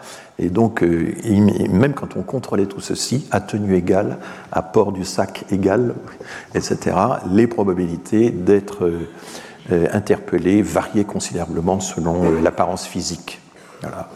Et c'est de là que naît l'idée du, privilège blanc, hein, qui, a beaucoup choqué. Je me suis toujours demandé pourquoi. Enfin, moi, j'ai vécu pendant longtemps dans une banlieue nord euh, de Paris. J'étais au terminus de la ligne, et au terminus de la ligne, il y avait des policiers avec des chiens qui attendaient et qui, chopaient les gens en haut de l'escalator. C'était une situation. Euh, bah, j'ai jamais été contrôlé, alors que les gens qui étaient contrôlés systématiquement avaient un autre faciès que le mien. Donc oui, j'avais un privilège, le privilège, voilà. Et il y a des auteurs américains intéressants qui disent mais être blanc, c'est ne même pas être, ne même pas devoir y penser. Hein? Voilà, quand on est blanc, on n'est pas obligé d'y penser. Alors que quelqu'un qui, est noir et qui, doit, qui raconte sa vie, euh, eh bien, sans cesse, il, est, voilà, pense, euh, il doit y penser, il doit y réfléchir, il en mesure les effets. Donc la notion de privilège blanc qui a beaucoup choqué, euh, elle est en fait pratique, elle est très concrète, elle se mesure. Hein, c'est pas quelque chose qui sort d'un cerveau euh, fêlé de, chercheurs militants ou quelque chose comme ça. Il y a des études qui ont été faites également de façon extrêmement précise qui comparent les pratiques de la police en France et en Allemagne, c'est un peu plus compliqué parce que l'Allemagne, a Berlin, une police extrêmement entraînée, très attentive à la prévention, qui cultive les liens avec euh, les différentes communautés, etc. Mais ça peut être très différent dans une autre ville ou dans un autre land. Là, c'est la police de, Berlin et c'est le jour et la nuit avec le, système parisien qui est très centré sur la politique du chiffre aussi. Hein, il y a ça. Voilà. Alors maintenant, voilà la nouveauté euh, pendant la demi-heure qui nous reste un, mécanisme de défense qui est par exemple pratiqué par Pierre-André Taguieff dans un livre qui s'appelle, les, livres les titres de Taguieff sont toujours extraordinairement polémiques, L'antiracisme devenu fou. Parce que c'est un système pratiqué par Taguieff, c'est que ses adversaires ont perdu la raison, sont nécessairement fous ou idiots, enfin c'est vraiment très frappant. Et euh, il cite Marianne Valfort, par exemple, les testings que j'ai évoqués tout à l'heure. Il cite quelques auteurs qui ont le malheur d'évoquer euh, les résultats de Marianne Valfort. Et euh, il ne connaît rien à la question proprement statistique. Il consulte, une communication personnelle qui est évoquée à un moment, un jeune démographe qui lui explique qu'il existe une discrimination probabiliste ou statistique. Alors, de quoi est-il question?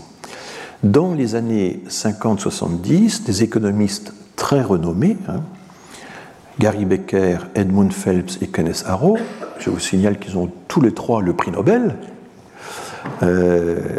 Gary Becker en 92, Harrow en 72 déjà, et Edmund Phelps en 2006, pas nécessairement pour ses travaux sur les discriminations, mais notamment, enfin, je me souviens que lorsque Phelps a eu le prix Nobel en 2006, on a pas mal évoqué ses travaux sur les discriminations. Euh, et puis ben, Becker, Gary Becker, a, rassemblé des articles qu'il a développés dans un livre appelé The Economics of Discrimination, qui remonte à 1957. Donc c'est avant l'avènement des droits civiques de 1965 aux États-Unis. Hein. il, y a, un avant 65 et après 65. Et euh, donc euh, c'est Gary Becker qui est le premier à dire, mais au fond, la discrimination, il y a deux types de discrimination. Il y a une discrimination, alors il utilise une expression qui est un peu curieuse, de goût, taste, de, préférence, d'aversion. Voilà.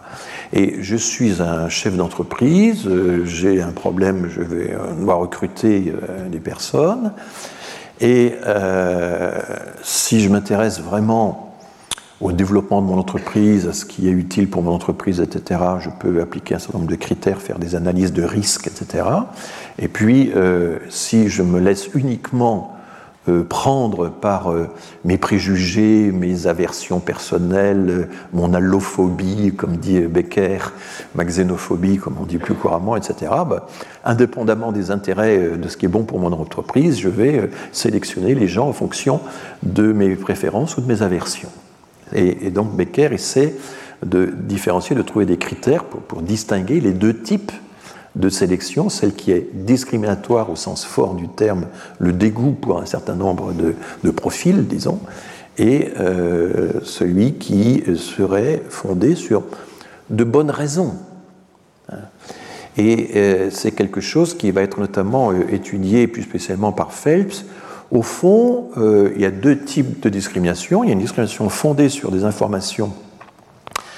Euh, enfin, la, deuxième, euh, la, deuxième, le deuxième type de discrimination, c'est je, ne sais pas trop ce que vaut la personne qui me sollicite.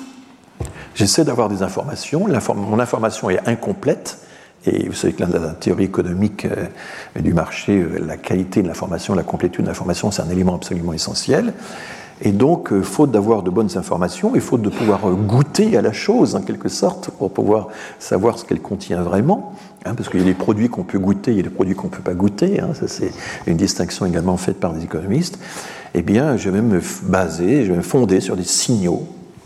Et si par exemple je suis euh, offreur de logement, je vais essayer d'estimer quelle est la probabilité que j'aurai à faire face à un impayé de loyer et il y a des auteurs, plus récemment aussi, qui ont encore euh, amélioré ces études en disant, mais d'un pays à l'autre, euh, le contentieux des impayés, ça peut durer des mois et des mois ou ça peut être très rapidement réglé. En Suède, c'est assez court, mais en France, par exemple, c'est particulièrement long et en Italie, plus encore. Et donc, il y a aussi des études qui essaient de dire, ben, est-ce que l'incertitude sur le risque d'avoir à faire face à, un contentieux d'impayé qui va durer très très longtemps, fait que ben, je, vais me restreindre sur des critères très classiques et recruter uniquement des gens dont je peux avoir euh, une certaine certitude a priori que euh, le risque d'impayé est faible. Vous voyez ce, genre de... Donc il y a l'idée qu'on pourrait finalement discriminer pour de bonnes raisons. Hein. Euh, par une analyse un peu bayésienne, comme disent les, statisticiens, fondée sur des expériences récentes ou pas. Et euh, voilà un peu ce que les économistes euh, ont, fait. Et c'est ce que dit Taguieff. Ben, finalement, enfin, ils sont complètement stupides, ces chercheurs. ils délirent complètement. Ils voient la discrimination raciale partout, là où il n'y a que de la discrimination statistique ou probabiliste. C'est le raisonnement qu'avait fait Zemmour Hein, euh, Lorsqu'il y a eu ce procès, enfin, euh, on, lui a donné justement les résultats de l'enquête euh, du CNRS dans les lieux publics de Paris. Hein, c'est en commentant cette enquête qu'il dit Mais c'est normal, c'est normal, les, policiers euh, les discriminent, etc., parce qu'ils savent que la majorité des, délinquants sont noirs et arabes. Et donc, ils ont une estimation probabiliste du lien entre le faciès et euh, la délinquance, et c'est en fonction de cette estimation probabiliste qu'ils euh, bah, ont de bonnes raisons de pratiquer euh, leur sélection. Hein, c'est exactement le même raisonnement en réalité. Je ne sais pas du tout si Zemmour avait lu euh, Becker à, Phelps, j'en doute beaucoup, mais. Euh, voilà. Et donc, euh, je suis en train de lui donner des arguments, là, s'il m'écoute.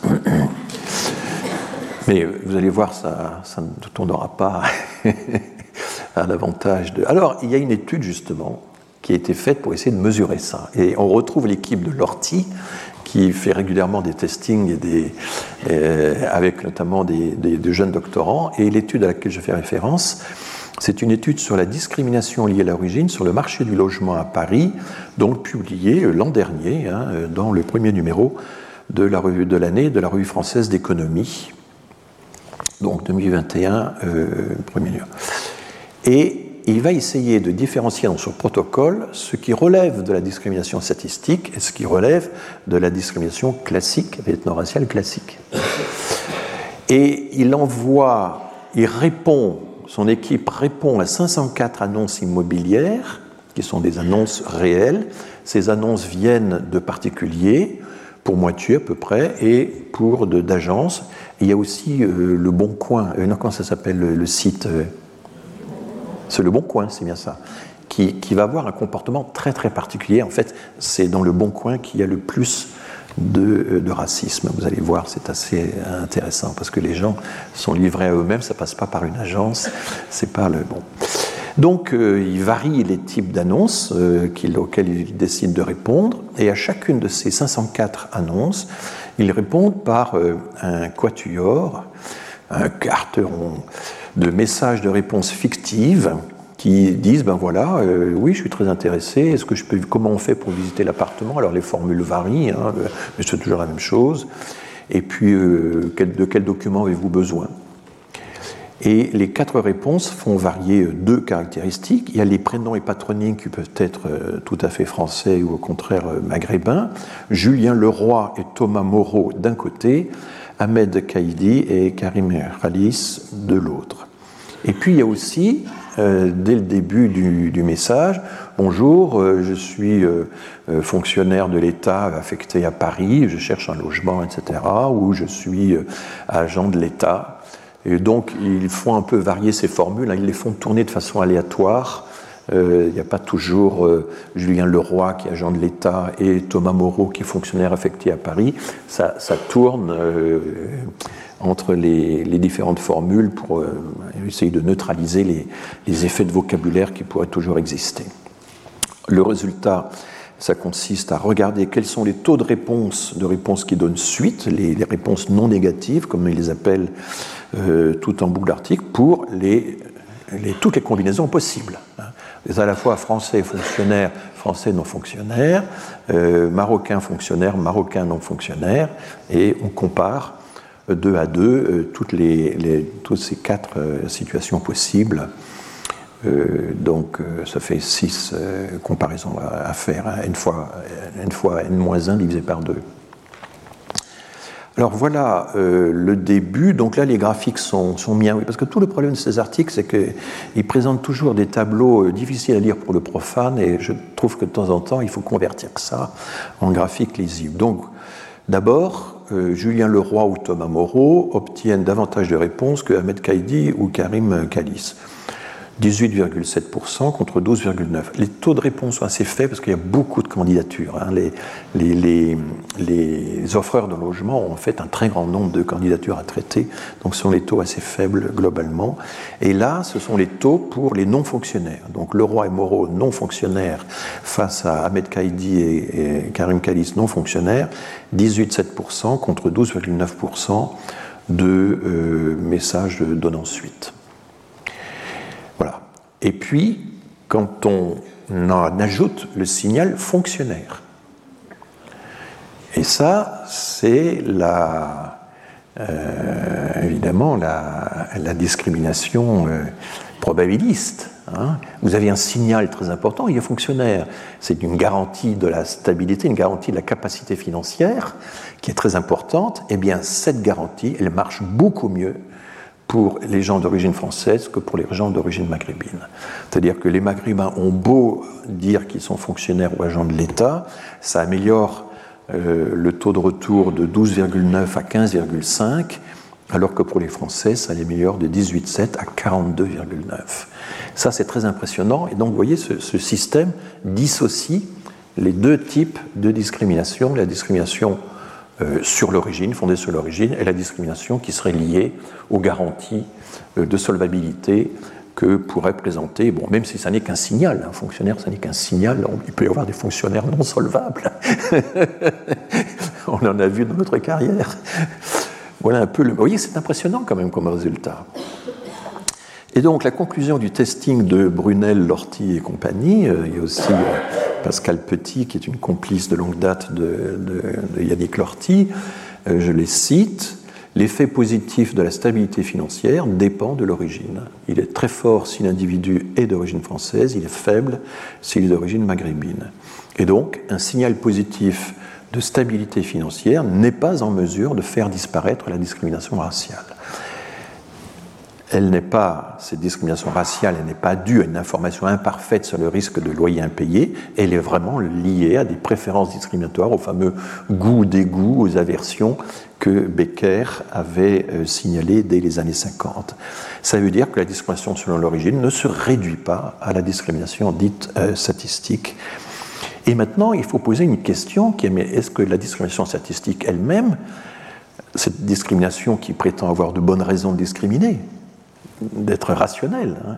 C'est beaucoup plus difficile de lutter contre une discrimination qui se veut rationnelle, qui se pense rationnelle, que de lutter contre une discrimination de préjugés. Et ça, c'est un peu le problème qui, se pose pour SOS Racisme. SOS Racisme a une doctrine, c'est que c'est les préjugés, c'est les stéréotypes, c'est les idées ancrées dès l'enfance qui expliquent la discrimination. Il suffirait, ils le font, hein, d'aller dans les écoles pour expliquer que c'est pas bien, etc., et qu'il faut euh, changer de, de regard, etc. Mais non, euh, il y a une partie de la discrimination qui euh, prétend euh, reposer sur de bonnes raisons, être rationnelle. Et ça, c'est beaucoup plus difficile d'éradiquer une discrimination qui se croit rationnelle qu'une discrimination qui serait uniquement fondée sur des préjugés. Donc vous voyez que là, il y a des incidences très directes aussi sur les programmes d'éradication, si on peut parler comme ça, ou de lutte en tout cas, contre les discriminations. Et là, je vais vous citer Taguieff, donc l'antiracisme devenu fou. Alors ça, c'est toujours le problème des titres. Il y a des injures dès le titre. Il y a des injures de bout en bout dans le livre, mais il y a des injures dès le titre. Le racisme systémique et autres fables. Lorsque le défenseur des droits parle de racisme systémique, c'est de la fable. Le, défenseur des droits est devenu fou, certainement. Enfin bon, c'est vraiment problématique. Hein. C'est dommage parce que Pierre-André Taguieff est un auteur qu'on a beaucoup lu dans les années 70-80, qui avait fait des, des, recherches extraordinaires sur les préjugés, sur l'antisémitisme, sur l'histoire du protocole des sages de Sion, etc., enfin, à qui on doit vraiment des travaux absolument remarquables. Mais là, il publie deux livres par an et euh, ça devient euh, vraiment très problématique. Alors, il dit il faut bien sûr s'interroger sur les contrôles d'identité, les discriminations selon l'apparence, la couleur de peau ou la religion, l'islam, comment les interpréter? S'agit-il de discrimination raciste ou de discrimination probabiliste étrangère à tout racisme? Dans les milieux militants d'extrême gauche, alors là tout de suite il a ces catégories, hein, je ne sais pas dans quelle catégorie, je, je vais être là, quelque part. Il y, a, une, il y, a, une, cellule dans le système de Taguieff qui m'accueille. dans les milieux militants d'extrême gauche, c'est une évidence idéologique. L'idéologie, c'est toujours la pensée des autres. Hein, que l'islamophobie d'État ou systémique existe en France et qu'elle a été empiriquement démontrée dans l'accès à l'emploi, on évoque souvent à ce propos l'étude de Marianne Velfort. Le on n'est pas euh, nommément désigné. Et je pourrais vous lire encore d'autres passages de, ce livre rapidement, euh, mais pour montrer un petit peu le, ton. Euh, lorsqu'on considère sans biais idéologique les contrôles aux faciès, on constate qu'il relève parfois d'une discrimination raciste, parfois d'une discrimination probabiliste. Et donc, vous voyez, pour lui, il n'y a pas de doute que probabiliste, c'est nécessairement non raciste. C'est ce que je vais aborder dans un instant. Dans ce dernier cas, il est envisageable qu'il soit motivé par le fait que les immigrés et leurs descendants commettent plus souvent des infractions que la moyenne, si bien qu'il pourrait être raisonnable au regard de l'objectif de dissuasion que la, police, que la police les surinterpelle. Donc c'était exactement le raisonnement euh, de Zemmour. Et il consulte un sociologue démographe qui n'a pas publié sur le sujet, c'est une communication personnelle. Ces discriminations à l'embauche à l'encontre des candidats musulmans pourrait être motivé par le souci des employeurs d'éviter les conflits au travail qui sont dus aux salariés musulmans qu'il s'agisse de pratiques religieuses, prières pendant le temps de travail, demande d'aménagement d'horaire pendant le jeûne du ramadan, ou fatigue et sous-productivité pendant cette période, prosélytisme, attitude sexiste, refuser de travailler avec une femme, de lui serrer la main ou de lui obéir, attitude de fermeture, demande d'aménagement de repas collectifs, demande de ne travailler qu'avec des corps religionnaires, refus de réaliser des tâches pour motifs religieux, etc.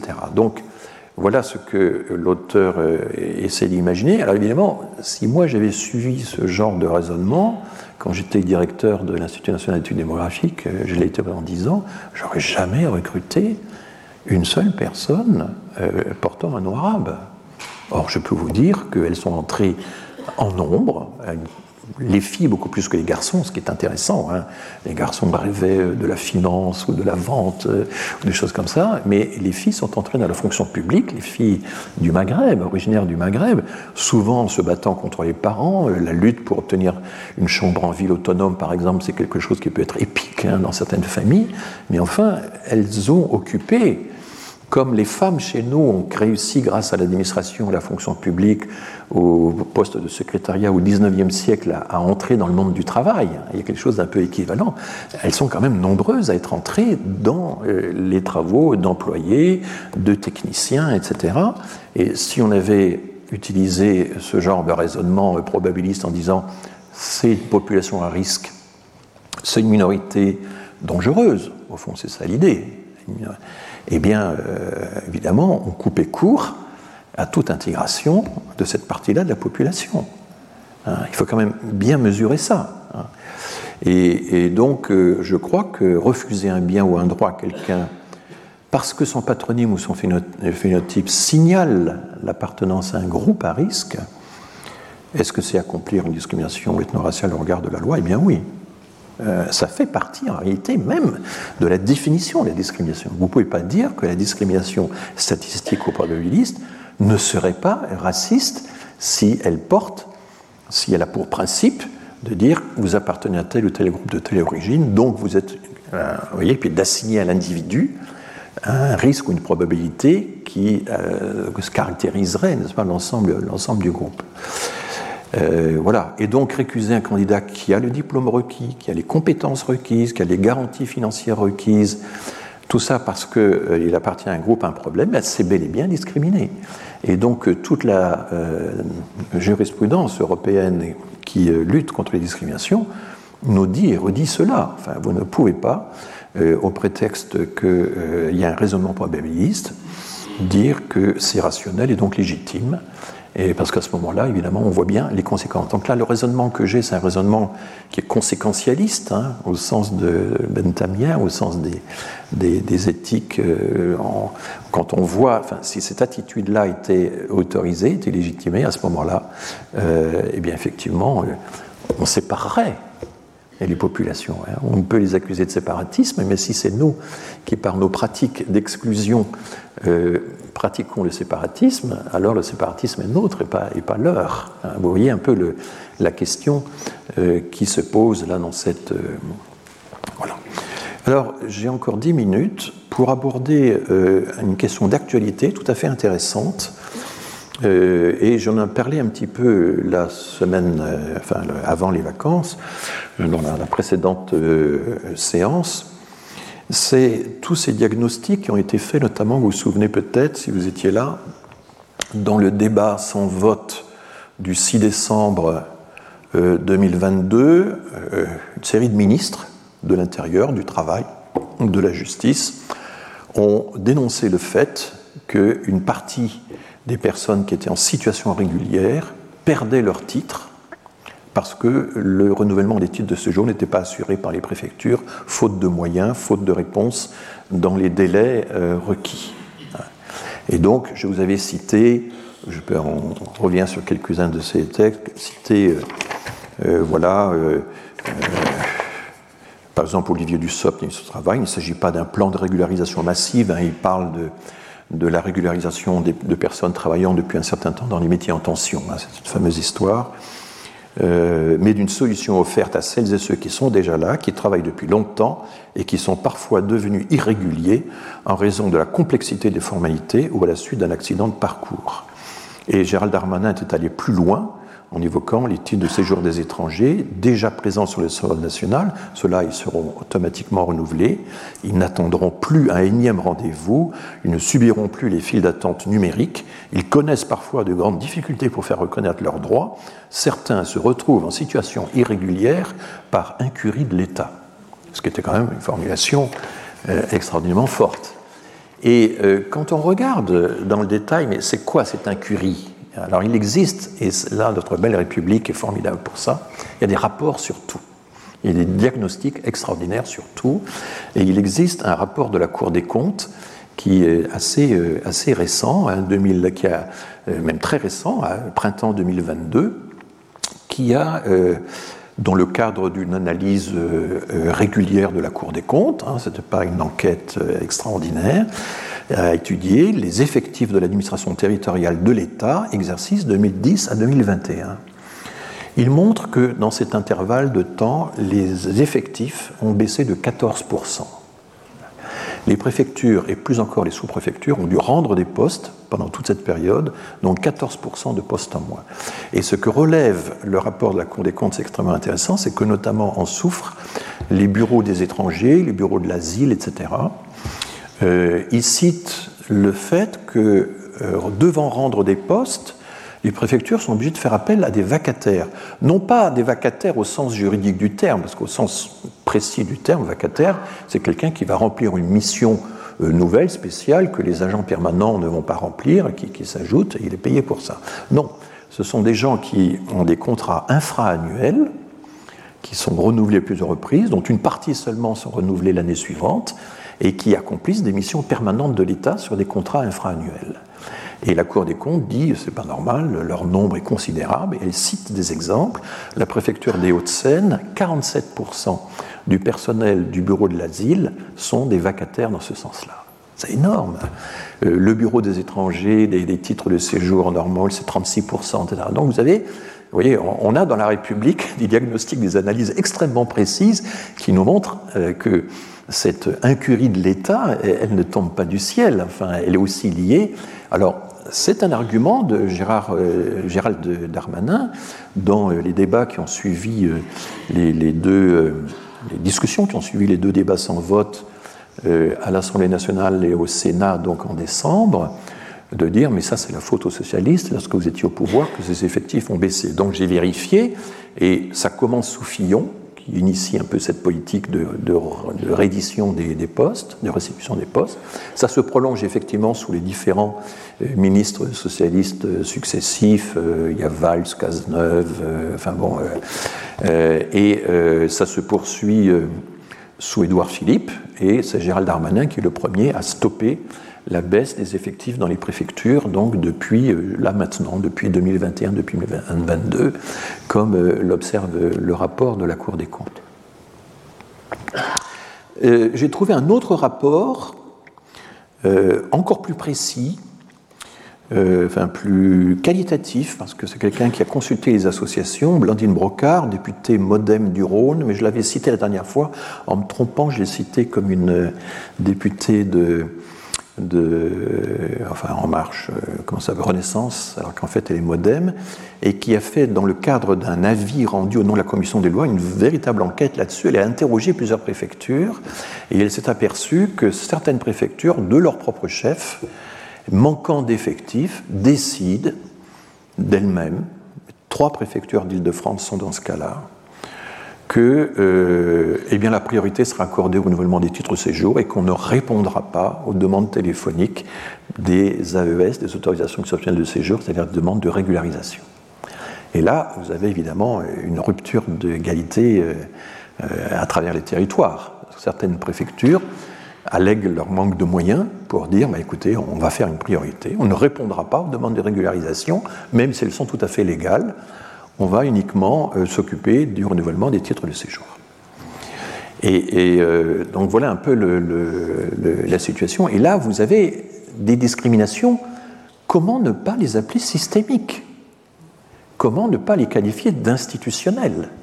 Puisque des personnes dans des situations équivalentes sont traitées différemment d'une préfecture à l'autre, d'une façon qui est euh, arbitraire, enfin plus que discrétionnaire, arbitraire.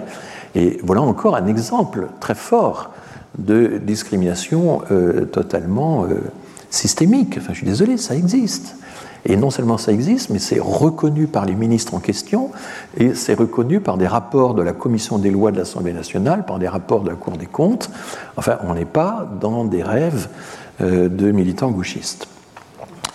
le, alors, une des questions qui va se poser pour la loi qui sera donc examinée au, au mois de mars, et vous voyez qu'une fois de plus je termine sur des questions d'actualité, c'est euh, que par ailleurs, les personnes qui pourraient, si euh, la droite euh, refuse pas cette solution, les personnes qui pourraient recevoir un titre de séjour parce qu'ils travaillent depuis un certain nombre d'années, qui vivent depuis un certain nombre d'années, etc., dans les secteurs en tension, euh, il est prévu dans le projet de loi euh, des clauses de euh, privation de nouveau de ces, de ces titres. C'est-à-dire que si vous travaillez dans un métier en tension, mais que ce métier se détend, si j'ose dire, qu'il n'est plus un métier en tension, ben, à ce moment-là, et ça a été évoqué oralement à France Info par Gérald Darmanin, mais ça ne figure pas dans le projet de loi, à ce moment-là, ils pourraient perdre leur titre. Ou bien, si vous perdez votre emploi ou que l'entreprise ferme, ce régularisation du titre de séjour, qui avait été obtenu dans un métier en tension, ne serait plus valable. Là, évidemment, c'est problématique, parce que la régularisation, par définition, c'est quand même une certaine stabilisation des situations. On ne peut pas, d'un côté, décrire ce qui est également le, cas d'autres interventions des ministres, la grande vulnérabilité injuste des personnes qui vivent euh, en attente de régularisation alors qu'elles travaillent depuis longtemps, etc. Et puis d'un autre côté, les soumettre à un régime qui risque si, euh, parce que dans des zones, dans des secteurs où l'emploi est très volatile, qui risquent de les priver de leur titre très aisément, ou parce que l'indicateur de tension n'est plus le bon, ou parce qu'elles perdent leur emploi, l'État ne peut pas se permettre de euh, donner de la main droite et retirer de la main gauche en permanence. Il faut un certain moment, si on veut vraiment sérieusement régulariser une partie des personnes dans l'idée qu'elles le méritent ou que c'est économiquement utile, hein, ça c'est l'argumentation, mais qu'au moins il y ait une certaine stabilité dans le résultat final de, ce système. Alors ça, ça va dépendre des décrets en Conseil d'État, ça va dépendre d'abord des débats qui vont être faits. Euh, euh, je suis assez euh, inquiet, hein, je dois dire, parce que j'ai été très frappé, je terminerai là-dessus, par une formule d'Éric Ciotti, donc nouvellement élu président LR, qui dit mais on, ajoute, on agite le chiffon rouge des régularisations sur métiers en tension si vous continuez euh, d'afficher ce, chiffon rouge, euh, ne comptez pas sur nous pour voter la loi. Et j'ai trouvé cette formule étrange parce que le chiffon rouge, c'est une formule critique pour dénoncer euh, chez autrui une, attitude de fermeture totale, une attitude pavlovienne, enfin, de, voilà, irrationnelle en quelque sorte. Hein. Et il se l'attribue à lui-même ce qui était très étrange, enfin, dire je, suis sensible au chiffon rouge 2. Enfin, non, euh, on ajoute, euh, on qualifie de, chiffon rouge une mesure qui suscite une réaction viscérale de la part de l'autre, mais on ne s'attribue pas à soi-même une réaction viscérale, pavlovienne, comme argument rationnel dans un débat. Enfin, voilà. Mais je suis peut-être, je pêche sans doute par excès de rationalisme. Voilà, merci beaucoup. Retrouvez tous les contenus du Collège de France sur www.colège-2-france.fr.